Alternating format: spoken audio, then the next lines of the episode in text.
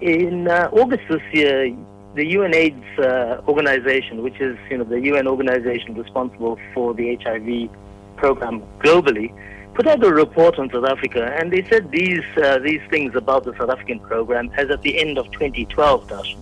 And at the end of 2012, they said 2.14 million patients were on treatment, and as we know, that number has grown to 2.4 million now.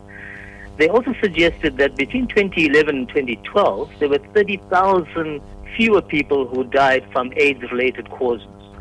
Uh, that's a big difference on an annual basis. They also said that between 2009 and 2012, life expectancy at birth increased from 56.5 years to 60 years.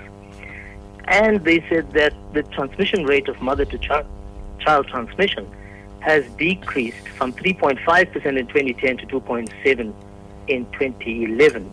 That's resulted, our PMTCT program has resulted in significantly fewer children acquiring HIV. Our estimate is that through the uh, PMTCT program, about 70,000 infants are born HIV free annually.